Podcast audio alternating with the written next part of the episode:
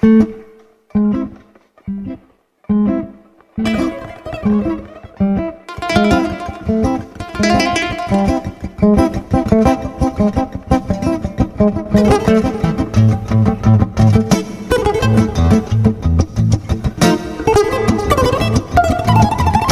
hetente péntek este 8 órakor a Látszótér rádióban, egy oroszos óra törökösen. A kvíz kérdés következik. Mi közös a tolvajt zsákmányával elengedőben, a bárkaépítés okában és az utolsó fagyos szentben?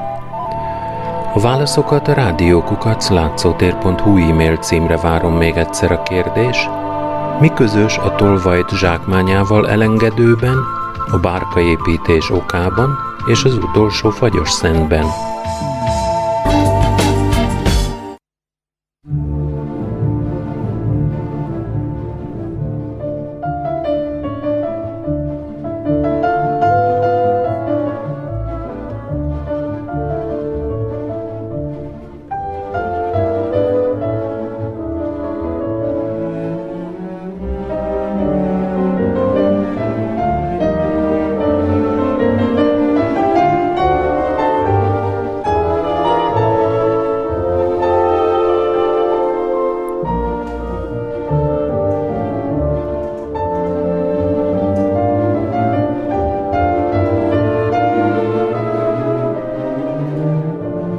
19. század második felének orosz próza irodalmában Dostoyevsky és Tolstoy mellett azért még feltétlenül meg kell említeni olyan kitűnő írókat, mint Leszkov, Saltikov Shedrin, Korolenko és Garsin. Leszkov jómódú családból származó író, vallásos neveltetésben részesült – Gyerekkorában nagyanyja társaságában több kolostorba is ellátogatott, a szerzetesi életről gyűjtött tapasztalatait kamatoztatta a Szabarjánye papi gyülekezet című híres regénye megírásakor. Szülei korai halála miatt fiatalon munkába kellett állnia, az Orjoli majd a Kievi büntetőbíróságon dolgozott hivatalnokként. 1857-től az angol származású Scott jószágigazgató megbízásából parasztok áttelepítésével foglalkozott. Munkája közben bejárta egész Oroszországot, legtöbb regényéhez és elbeszéléséhez úti élményei szolgáltak alapanyagul. 1860-ban újságíróként kezdett publikálni. 1865-ben jelent meg a legismertebb elbeszélése, a Lady Macbeth Mcenskava Ujezda, a kisvárosi Lady Macbeth, amelynek szenvedélyes hősnője megöli a férjét, majd miután szeretője otthagyja, öngyilkos lesz. Ebből Sostakovics operát is írt. Legnépszerűbb alkotása a Gogoli humorú Skazatulskam Kaszomlévsé Iasztalnai Blóhje, amit magyarul egyszerűen csak Bolhának fordítanak, amelyikben egy tanulatlan tulai kovács túltesz a legképzettebb brit mesteremberen – Leszkov jellegzetes művészi eszköze a skaz forma, az íróétól eltérő stílusú narrátor alkalmazása. Az elvarázsolt Zarándok című anekdotikus fantasztikus kis regényét a Ladogatavi szigetek kolostoraiban tett 1872-es utazása hatására írta.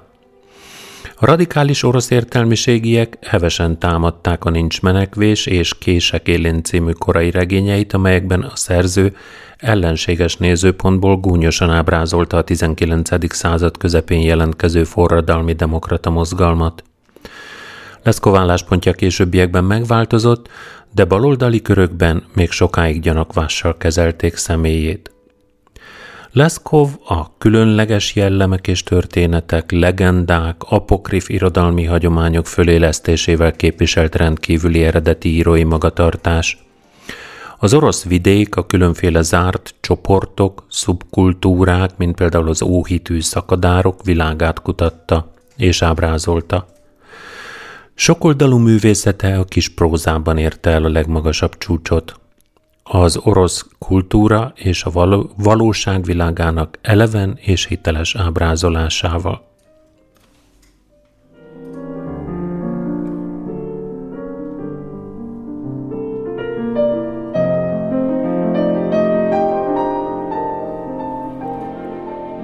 Saltikov Sedrin 1826-ban született Spas Ugolban.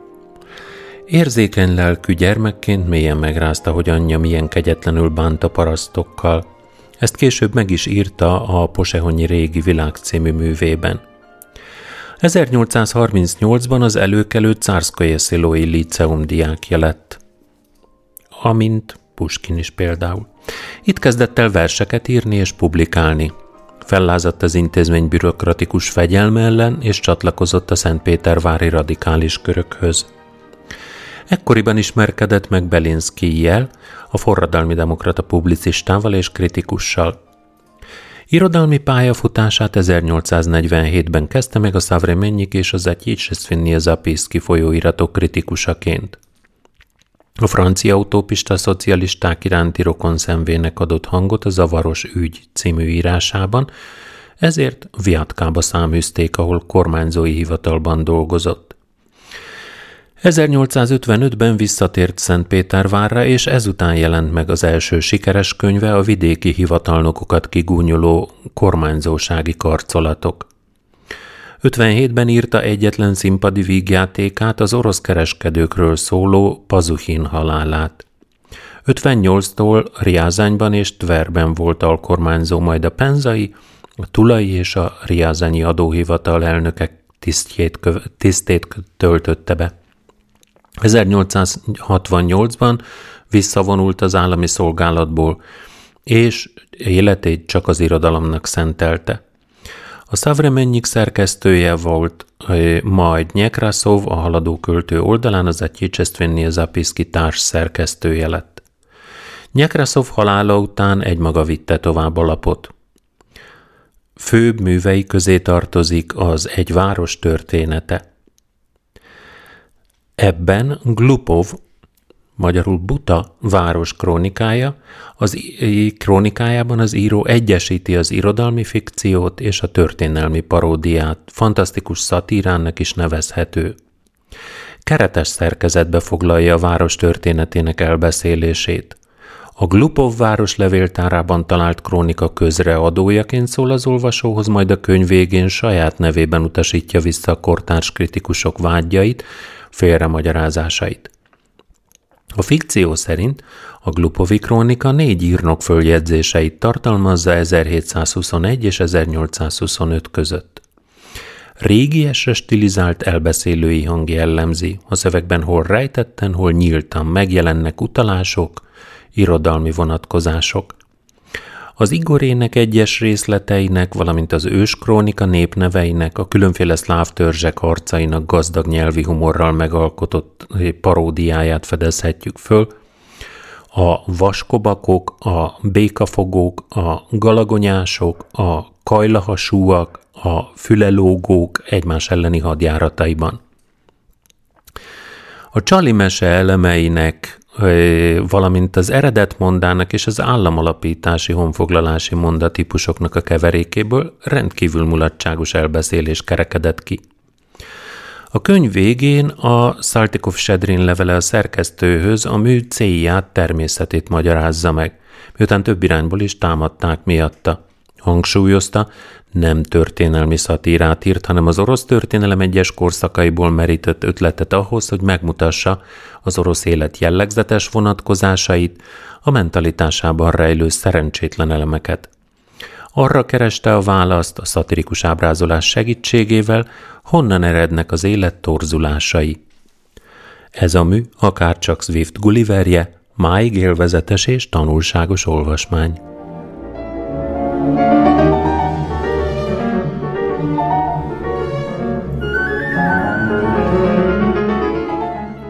Vladimir Galaktionovics Korolenko 1853-ban született, ő orosz novellista, újságíró volt. A lélektani realizmus, a romantikus hagyományok és a dokumentalizmus a legfontosabb jellemzői írás művészetének. Ukrajnai kozák családból származott. Előbb műszaki, majd mezőgazdasági tanulmányokat folytatott, de a Narodnyik mozgalommal fenntartott kapcsolata miatt mindkét főiskoláról kizárták.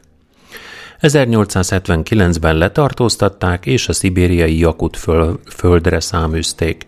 Ott találkozott azokkal a csavargókkal, tolvajokkal, vándorokkal és más a társadalom peremére szorult emberekről, emberekkel, akikről későbbi műveinek szereplőit mintázta. Öt évvel később térhetett csak vissza Oroszország európai részére, ekkor Szentpétervárot telepedett le. Első sikerét az 1885-ben megjelent Makar Álma című elbeszélésével aratta, amelyben lírai részvéttel mutatta be egy jakut parasztember nyomorúságos sorsát.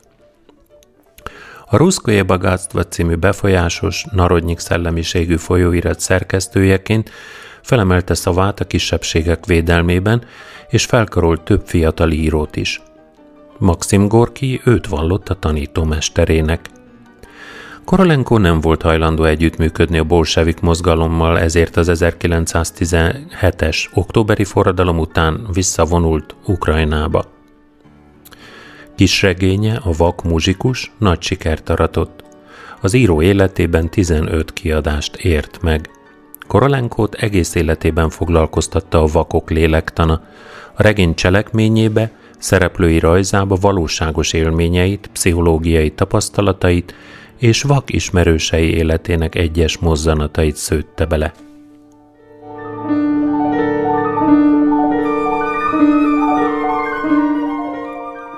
Szévalad Mihajlovics Garsin 1855-ben született. Művei nagyban hozzájárultak a műfaj népszerűségéhez a 19. század második felében.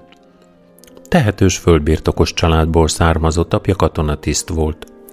Az orosz-török háború kitörésekor 1877-ben még a 20-as évei elején járt. Talán apja hivatása miatt érezte kötelességének feladni pacifista meggyőződését és beállni a hadseregbe. A sebesült katonák szenvedéseiről írta első elbeszélését, a négy napot. A cím arra utal, hogy a főszereplő sebesült katona ennyi időt tölt magára hagyatva a harcmezőn. Talán leghíresebb elbeszélése és egyszer mind a magyarul megjelent novellás kötetének címadó darabja a Piros Virág, amelynek főhőse egy elmebeteg, miután elpusztít egy virágot, amelyről azt hiszi, hogy a világ összes gonoszságát magába foglalja. Ez a lelkibeteg hős bonyolult asszociációival már a századvég szimbolista művészetének világát idézi föl. Garsin, aki hasonló téve, akit hasonló tévesz még gyötörtek, végül öngyilkos lett. Egy lépcsőház tetejéről a mélybe vetette magát. Tragikusan korán 33 évesen távozott az életből. Két kötetnyi elbeszélésével azonban fontos kapcsot jelent Dostoyevsky szenvedéssel, lelki gyötrődéssel teli világa és a csehovi elbeszélő stílus között.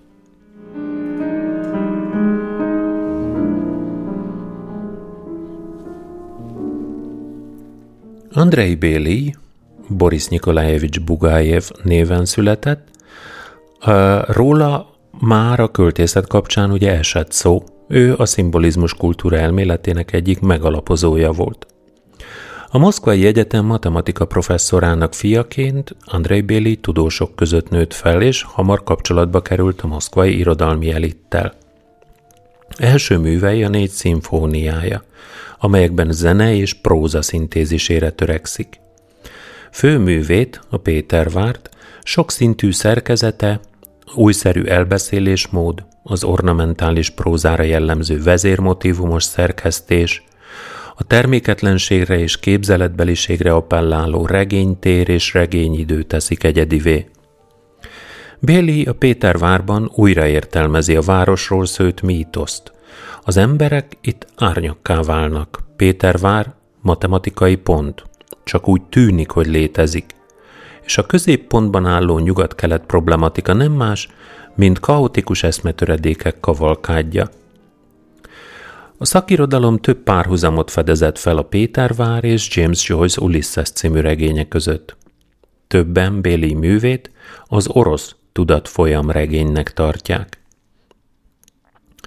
Más szimbolistákhoz hasonlóan ő is kitörő lelkesedéssel fogadta az 1917-es bolsevik forradalmat.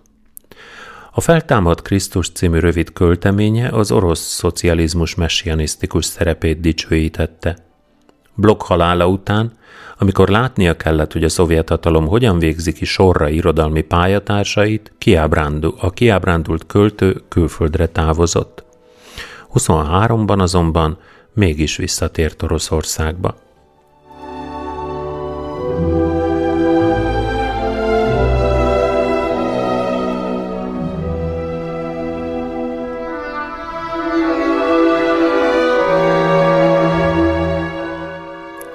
A 20. század elő orosz prózájában a realizmus is lényegesen megváltozott, mivel az érintkezett a korszaki új irodalmi irányzataival, az impressionizmussal, az expressionizmussal, valamint bölcseleti útkereséseivel és divatjaival. Maxim Gorki, aki Alexei Maximovics Piskov néven született 1868-ban, a századforduló egyik legnépszerűbb írója volt. Korai műveit két csoportra lehet osztani. A romantikus elbeszélésekre és az erőteljes Nietzsche hatást mutató elbeszélésekre az úgynevezett mezitlábasokról.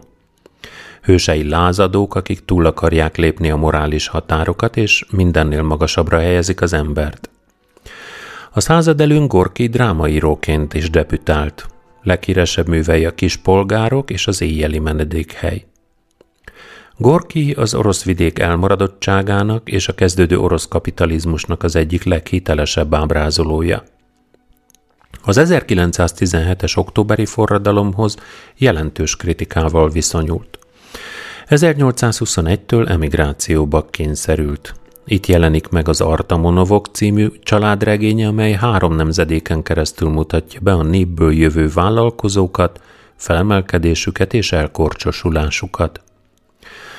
1928-ban tért vissza először a Szovjetunióban. Ekkor vette kezdetét munkásságának és életének bonyolult, átideologizált szakasza, amikor neve összekapcsolódott a sztálini korszak irodalompolitikájával. Gorki barátja és vitapartnere, Leonid Nikolajevics Andrejev, munkásságának középpontjában a szabadság problémája állt. Az életet mint a determinizmus elleni lázadást határozta meg. Intuitív expressionizmus figyelhető meg mind elbeszéléseiben, mind drámáiban. Ivan Alexejevics Bunyin az első orosz Nobel-díjas író 1870-ben született. Művészi pályáját költőként kezdte. Korai elbeszéléseiben, mint például az Antonovka almáiban felhasználja az impressionizmus vívmányait. A színek, az illatok és a hangok az orosz természet képeivel fonódnak össze. Bunyin legtöbb elbeszélésében a szerelem és a halál a két döntő eredő. Ugyanakkor a szerelem az egyedüli, amely képes egybeolvasztani az embert a világgal, de egyben pusztulásban is, pusztulásba is döntheti. Bunyin 1920-ban Párizsba emigrált. Munkássága kiteljesedett. A Nobel-díjat az Arsenyev élete című regényéért kapta 1933-ban, amely az önéletrajzi hős szellemi fejlődésének és élményeinek finom lírai ábrázolása. Alexei Mihályovics Remizov a szimbolizmus holdudvarában alkotott az orosz ornamentális próza kiemelkedő képviselője volt. Alkotásainak jelentős részét az úgynevezett periszkázak, átiratok élő beszédre képezik, amelyek folklórszövegek, apokrifok, orosz, grúz, tibeti, örmény legendák stilizációi. Leghíresebb regénye a Testvérek a keresztben, amely egy Pétervári bérház megalázottjainak és megszomorítottjainak sorsán keresztül mutatja be a kíméletlen őserő, a szubkulturális tudattalan, determináló hatását. Remizov a forradalom után emigrált, Párizsban telepedett le.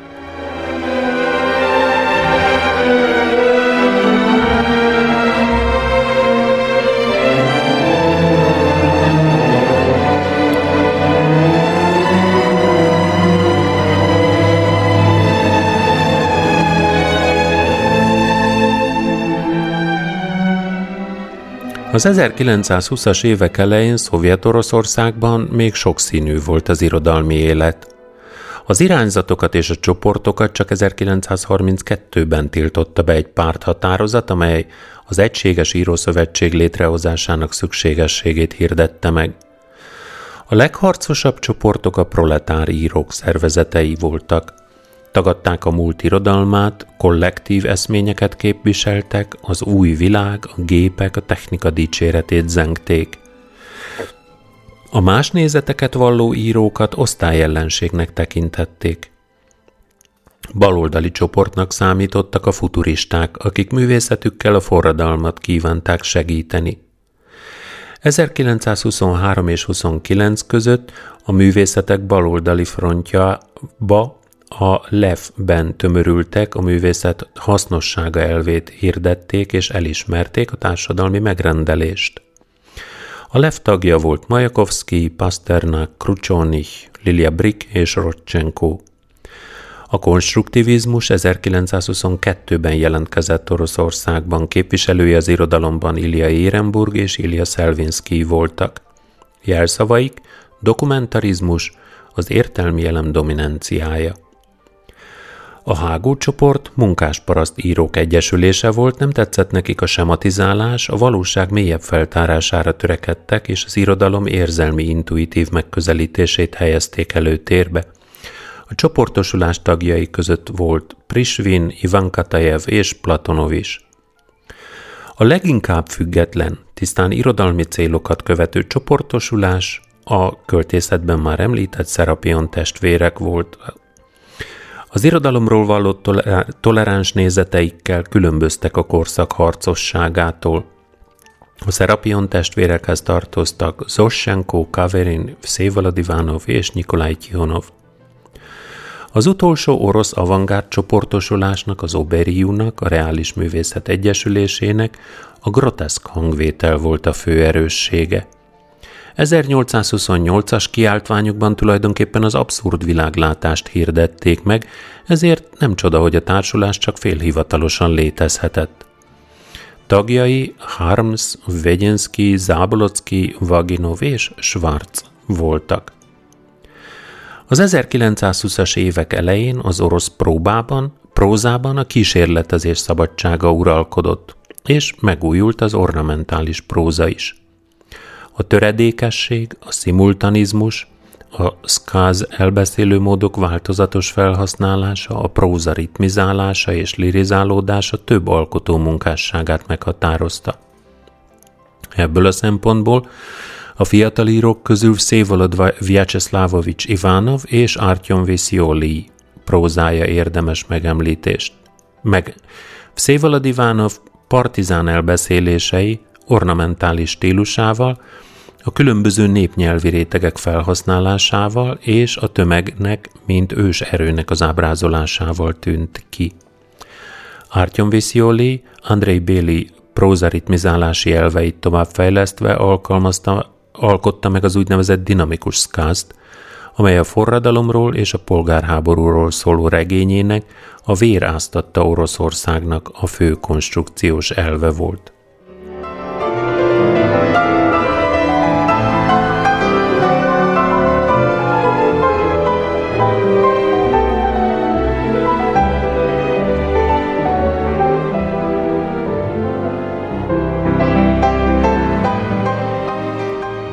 Az 1920-as évek prózájában a legradikálisabb kísérletezőnek Boris Pilnyák számít.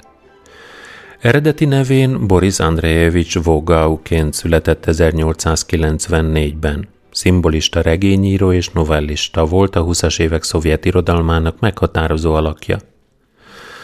Gyerekkorát Moszkva környéki kisvárosokban, Szaratovban és egy volgamenti faluban töltötte – a gimnáziumot Nyizsnyi Novgorodban végezte, Moszkvában pedig kereskedelmi főiskolára járt.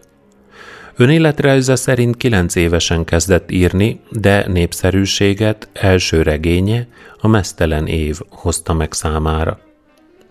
A mű a forradalom és a polgárháború panorámaszerű képét rajzolta meg montás technikával egymás mellé rendezett pillanatképekben a társadalom valamennyi rétegét bemutatva – széttöredezett, kaotikus stílusa jól illett az ábrázolt időszak jellegéhez.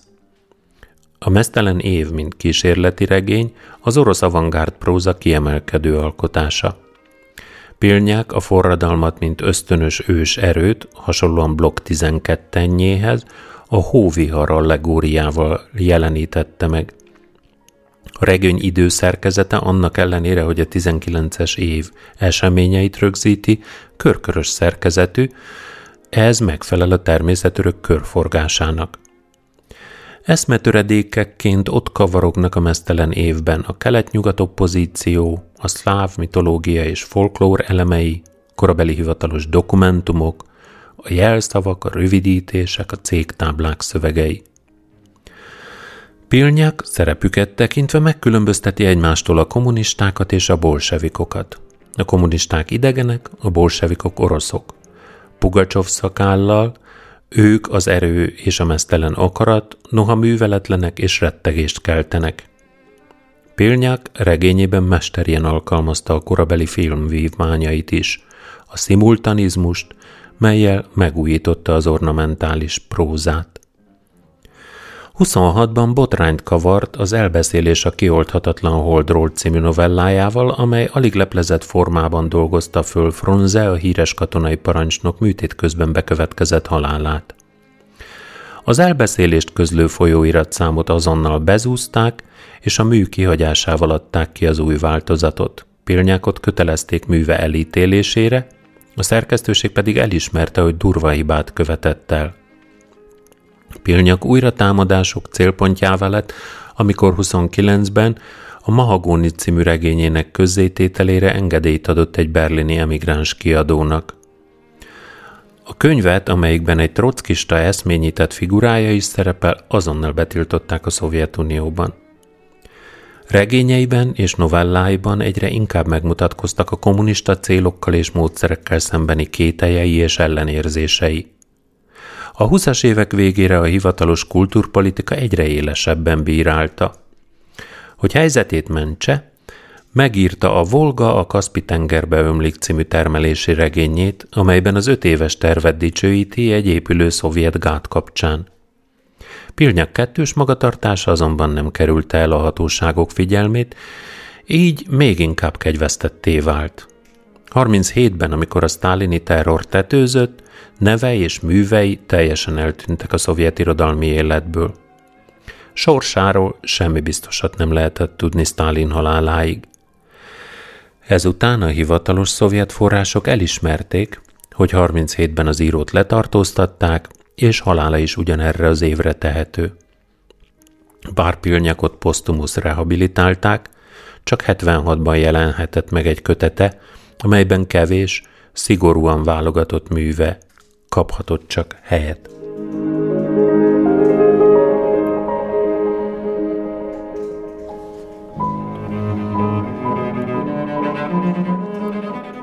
Isaac Emanuelevich Babel 1894-ben született a mai Odesszában, a mai Ukrajnában.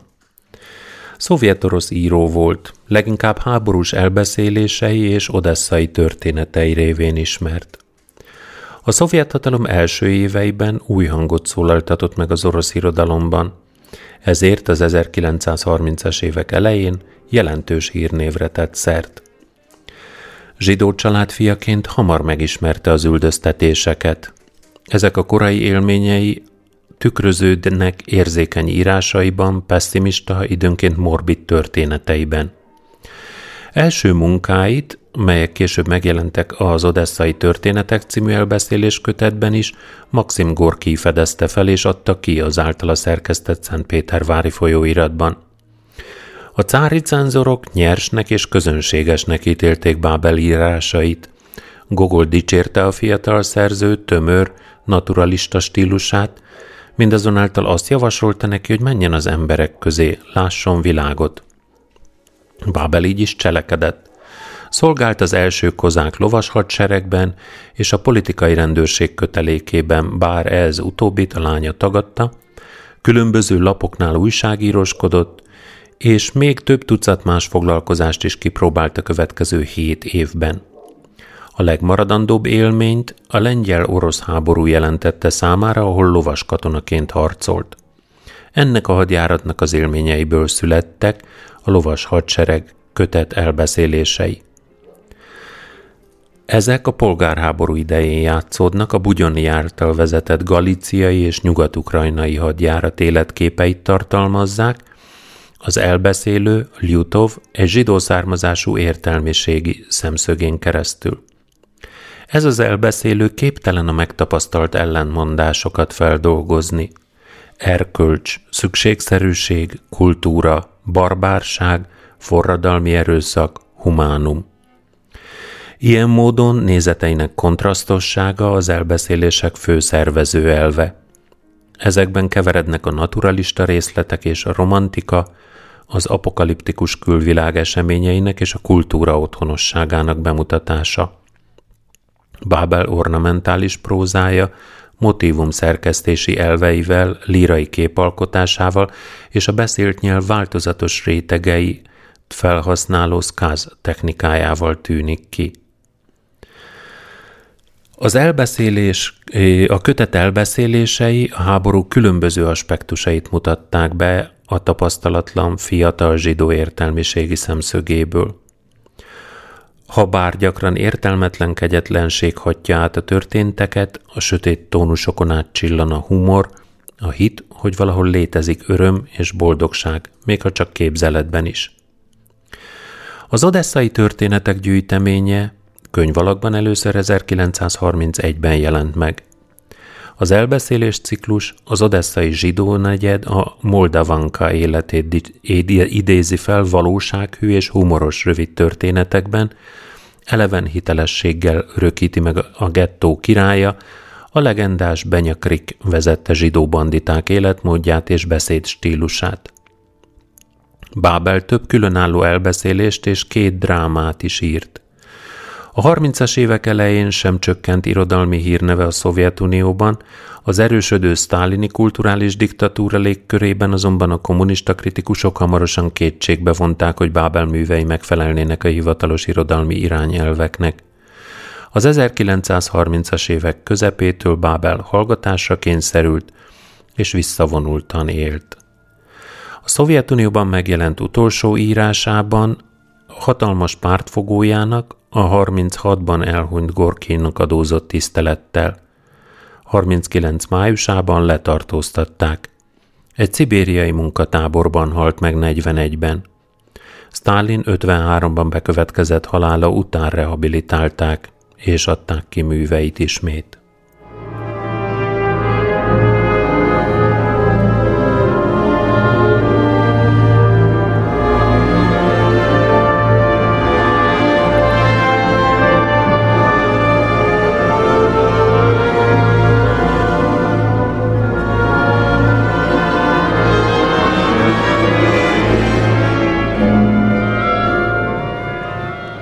Jevgei Ivanovics Zamjatin, orosz regény és drámaíró, szatirikus, a forradalom utáni időszak egyik legragyogóbb és legműveltebb elméje, egy jellegzetesen 20. századi műfaj, az antiutópia vagy disztópia atya.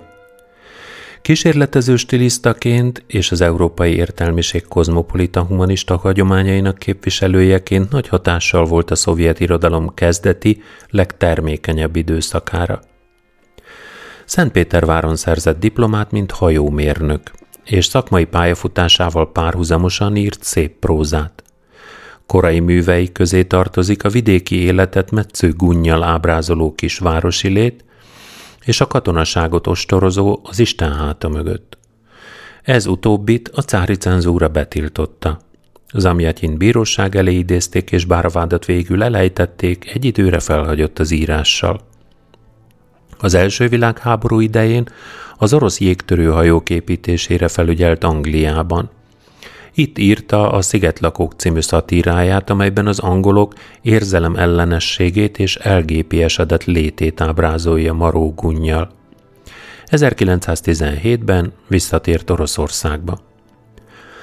A forradalom előtt a bolsevik párt tagja volt, de mint megrögzött ellenzéki, a forradalom után megszakította kapcsolatát a párttal. Ironikusan kritizálta az új rezsim irodalompolitikáját, ezért hivatalos körökben nem kedvelték de a Szerapion testvérek ragyogó tehetségű fiatal írói mentorukként tisztelték.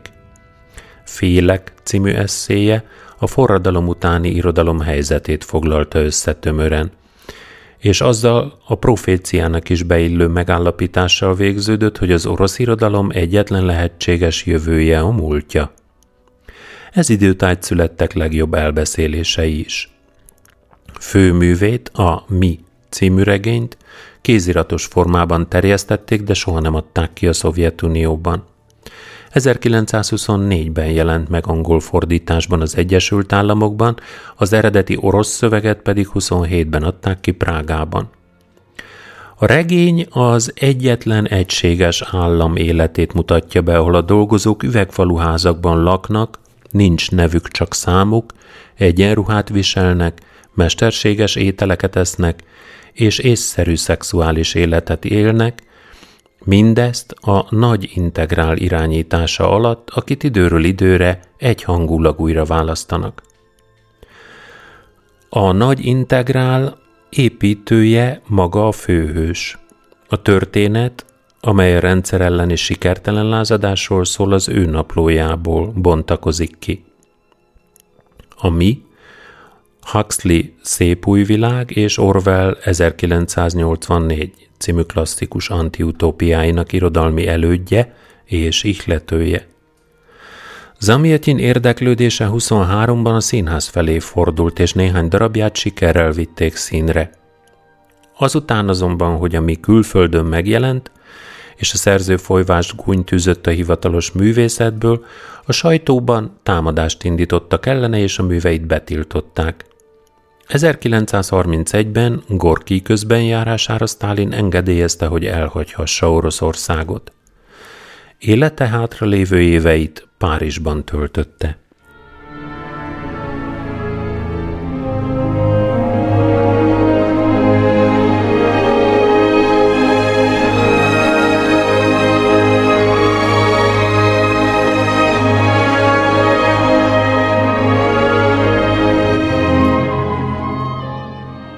Ilya Grigorjevics Érenburg zsidó családból származott.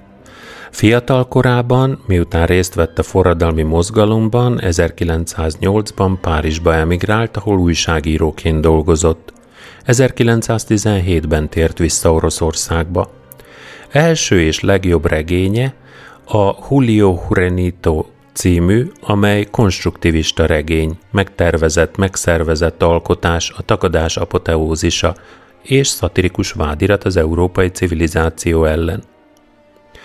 Több nyelvre lefordították a Lazik Rotschwein című művét, amely anekdóta fűzérre épül, egy szegény zsidó szabó életének leírása. Érenburg viselkedése a szovjet rendszerben ellentmondásos volt. Sokat utazhatott, kétszer is kitüntették Stalin díjjal, ugyanakkor az Olvadás című regényének a címe, az Óttyipel, a Stalin utáni liberalizálódó korszak elnevezése lett. Az 1960 és 65 között született Emberek, évek, életem című visszaemlékezéseivel sokat tett az agyonhallgatott írótársainak rehabilitálásáért, és az európai művészet Szovjetunió beli megismertetéséért.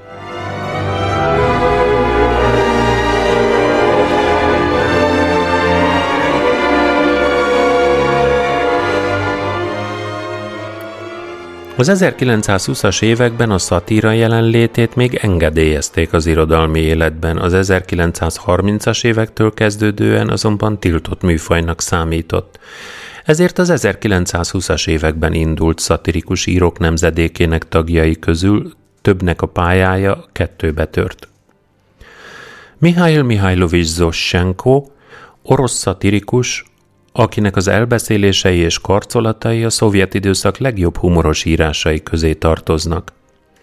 Rövid ideig jogot tanult, majd 1915-ben belépett a hadseregbe. 17 és 20 között sok városban megfordult és számos foglalkozást kipróbált. 1921-ben Petrográdban, a mai Szentpéterváron csatlakozott a Serapion testvérek nevű irodalmi csoporthoz. Szatírájának legfőbb célpontja közé tartozott a bürokrácia és a korrupció.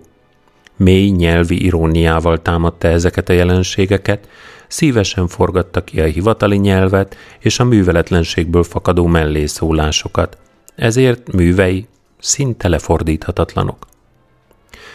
Humoros elbeszélések Humoristiczki Kázi című kötetében az elbeszélő maszkja az káz a beszélt nyelv stilizációja.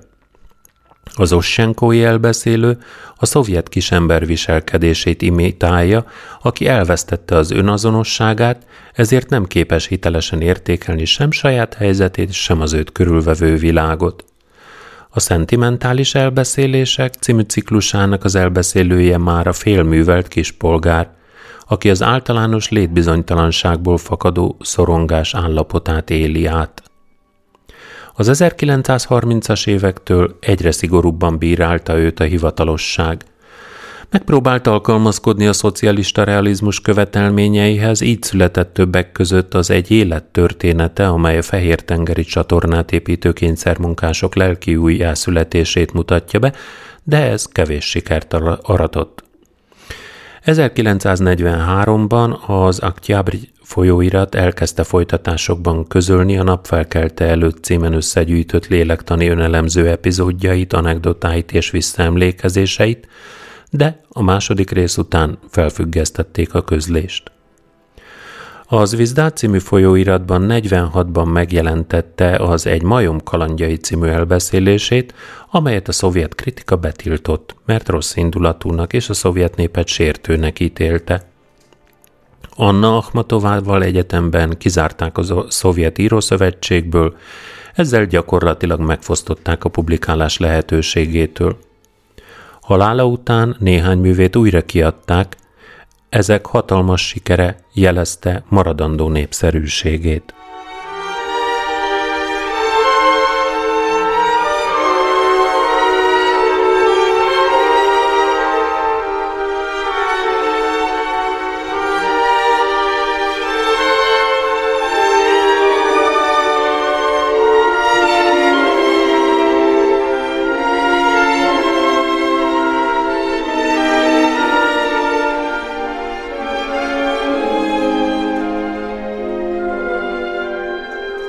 Ilja Ilf és Jevgenyi Petrov szovjet-orosz szerzőpáros volt. Szoros munkakapcsolatukból a 20-as, 30-as években számos nagy sikerű szatirikus mű született. Ilja Arnoldovics Fajzilberg néven született Ilja Ilf és Jevgenyi Petrovics Katajev néven Petrov. A Katajevvel való egyezés nem véletlen. Szegény zsidó családból származott Ilf, fiatal korában sok mesterséggel megpróbálkozott, végül 18 évesen egy odesszai szatirikus újság szerkesztője lett. 23-ban Moszkvába ment, és ettől kezdve az írásból élt. Petrov apja pedagógus volt, a bátyja, Valentin Katev, neves író. A gimnázium elvégzése után az ukrán távirati iroda munkatársa lett, majd rövid ideig bűnügyi nyomozóként dolgozott, 1923-ban ő is Moszkvába utazott és újságíróként helyezkedett el. Ilf kezdetben a szovjet államvasutak központi lapjánál a Gudóknál dolgozott. Petrov pedig a Krászni Péret című szatirikus újság számára írt humoros elbeszéléseket. A világirodalomban szinte példanélkül álló társszerzői kapcsolatuk 1926-ban kezdődött, amikor Petrov is a Gudok szerkesztőségéhez került. Együttműködésük első gyümölcse az 1928-ban megjelent Dvinaca Stuljev 12 szék című fergeteges pikareszk regény volt. A komikus helyzetekben és kalandokban bővelkedő mű az ellentmondásokkal teli NEP korszakról, a Novaya Ekonomiczskaya Politika, az új gazdaságpolitika eh, idejéről fest szatirikus, leleplező képet. A kalandregény és a kópéregény sémáját használta fel Ilfés Petrov. Egy bútor garnitúra 12 székében brilliánsok vannak elrejtve. Pontosabban a 12 szék egyikében. Ezek után indítanak hajszát a regény szereplői, miközben beutazzák a Szovjetuniót. A regényből körképet lehet kapni az új társadalom erkölcseiről, visszásságairól, és mindezt leleplező nyelvéről. A főhős, a nagy kombinátor, Ostap Bender, egy szimpatikus és okos szélhámos. Az ő remekül megírt figurája köré szerveződik a történet. A regény megjelenése után a siker nem váratott magára.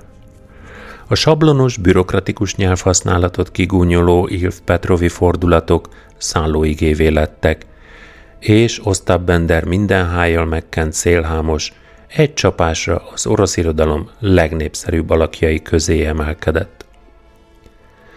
A siker láttán az írópáros a Zalatoi Cillionok aranyborjú címmel folytatta a nagy kombinátor kalandjait. A hasonlóképpen szellemes, de komolyabb és vitriolosabb hangvételű szatíra középpontjában egy halott szovjet hős állítólagos fiainak kalandjai állnak. Ilf és Petrov 35-ben autós körutazást tett az USA-ban. Élményeikről a Földszintes Amerika címmel írtak jellem, szellemes beszámolót. A szerzők elsősorban az amerikai életforma anyagias és kulturálatlan voltát igyekeztek bemutatni, de az útirajzból világosan kitűnik, hogy a kapitalista társadalmi berendezkedés számos sajátossága elnyerte tetszésüket. Szatirikus ábrázolásmód jellemzi az Adnaitajne Amerika folytatásának is tekinthető Tónya című kis regényt, amely a kapitalista viszonyok közé kényszerült szovjet emberek életét mutatta be. 1932 után a főműveiken kívül Ilf és Petrov még számos karcolatot jelentetett meg a Pravdában.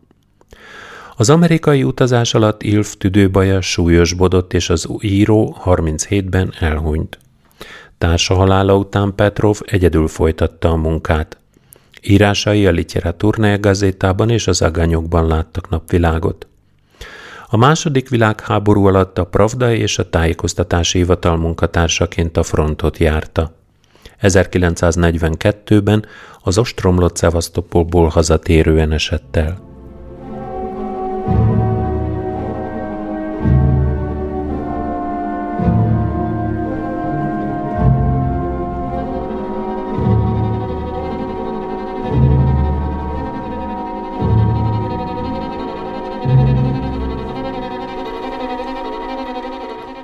Yuri Karlovics Olesa orosz író publicista volt, akinek fő témája a régi és új mentalitás összeütközése a Szovjetunió korai éveiben.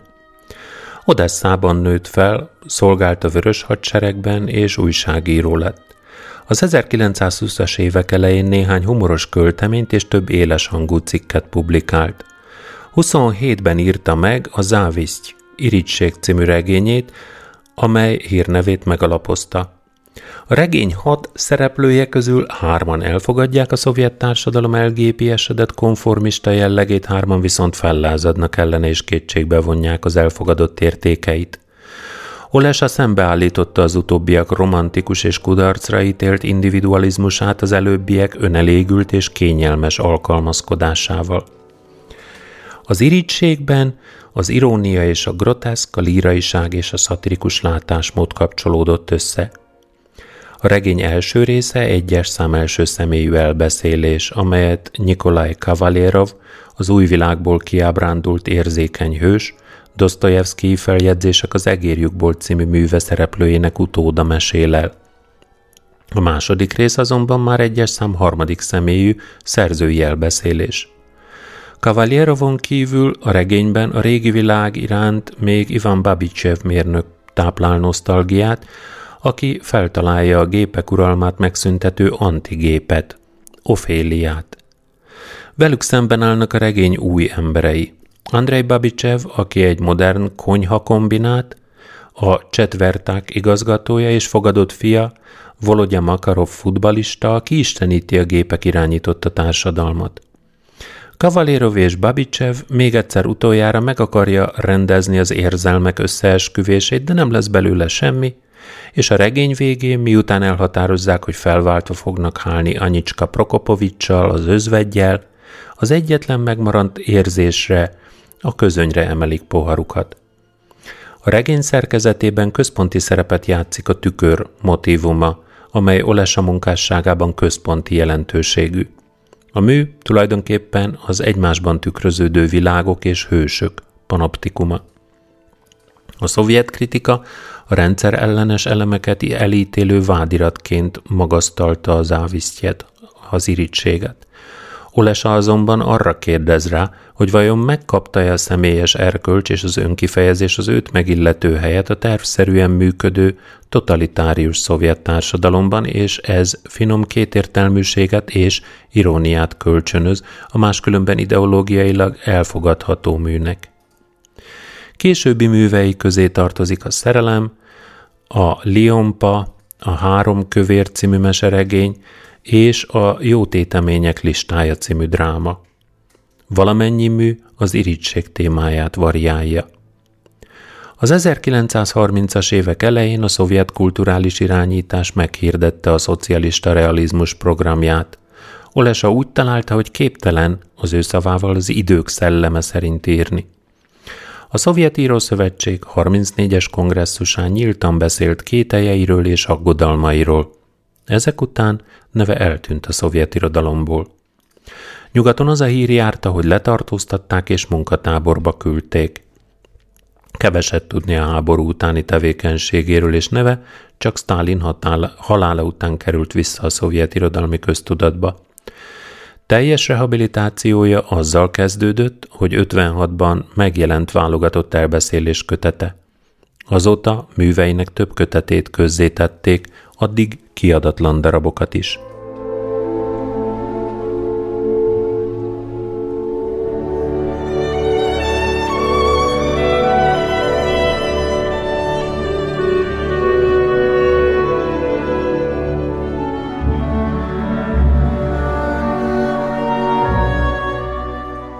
Az orosz abszurdirodalom képviselői az Oberiu csoport tagjaként, tagjaiként léptek színre.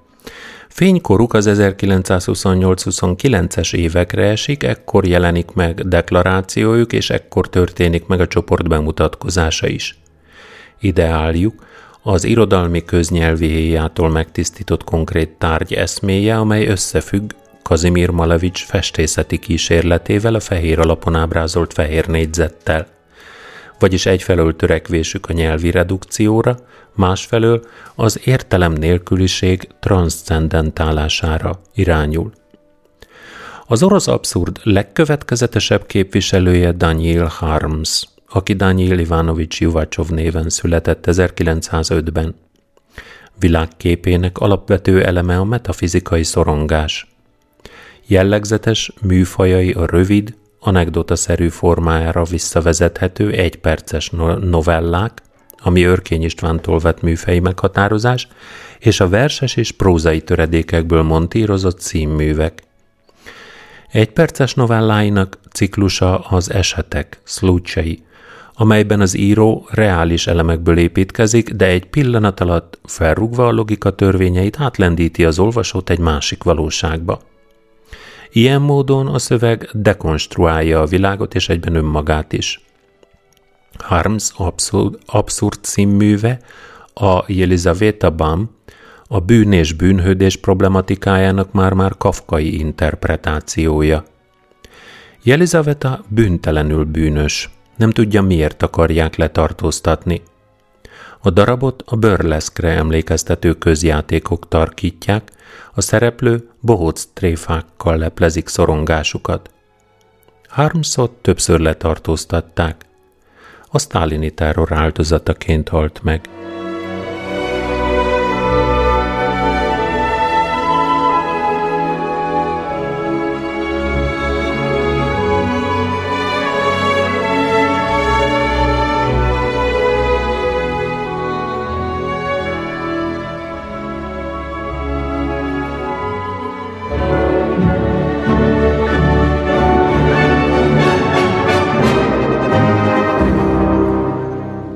Az orosz abszurd dráma másik képviselője Alexandr Ivanovics Vegyenszki, akinek a legismertebb színműve az Ivanovék karácsonya, Jolka u Ivanovich.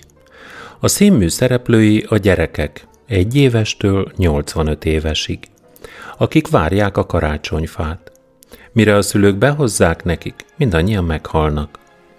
Vegyinszkit ebben a darabban is a halál és a szexualitás kérdései foglalkoztatják, amelyek visszatérő motivumai munkásságának.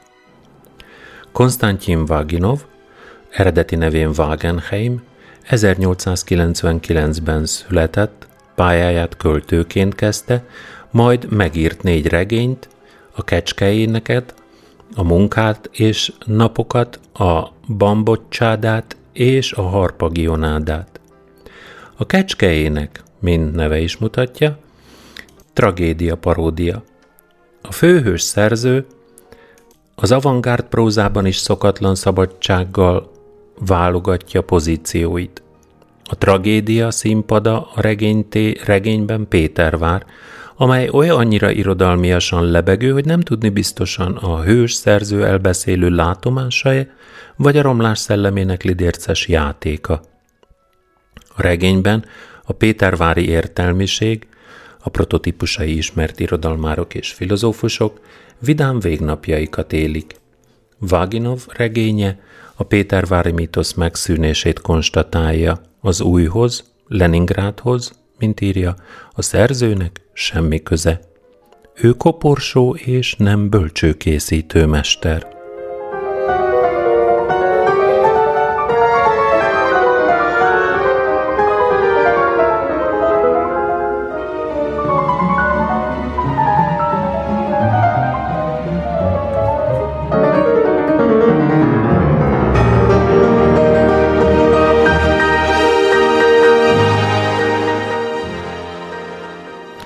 Lehet, le, lehetetlen dologra vállalkoztam a mai műsor kapcsán.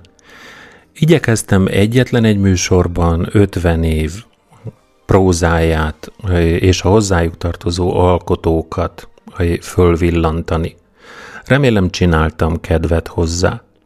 Hogy még több kedvet csináljak, felújítva egy meglehetősen régi műsorpárosomat jövő pénteken a 12 székből hallgathattok meg részleteket. Most pedig péntek este lévén a hétvégét ünnepélyesen elrendelem.